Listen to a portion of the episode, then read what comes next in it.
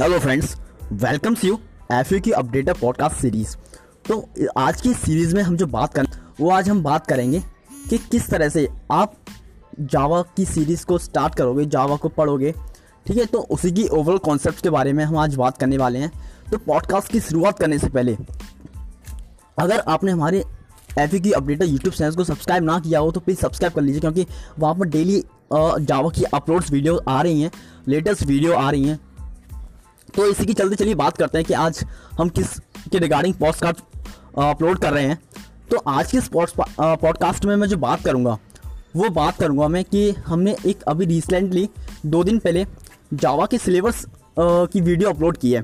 तो उस वीडियो में हमने क्या बताया है कि आप जावा को कैसे रीड करें, कैसे आपके जो सिलेबस है जावा का, वो आपको किस तरह से पढ़ना चाहिए। तो मैंने अपनी रिसर्च से कुछ टॉपिक सेलेक्ट किए हैं, जो कि पंद्रह से सोलह टॉपिक्स हैं जो मैंने सेलेक्ट किए हैं।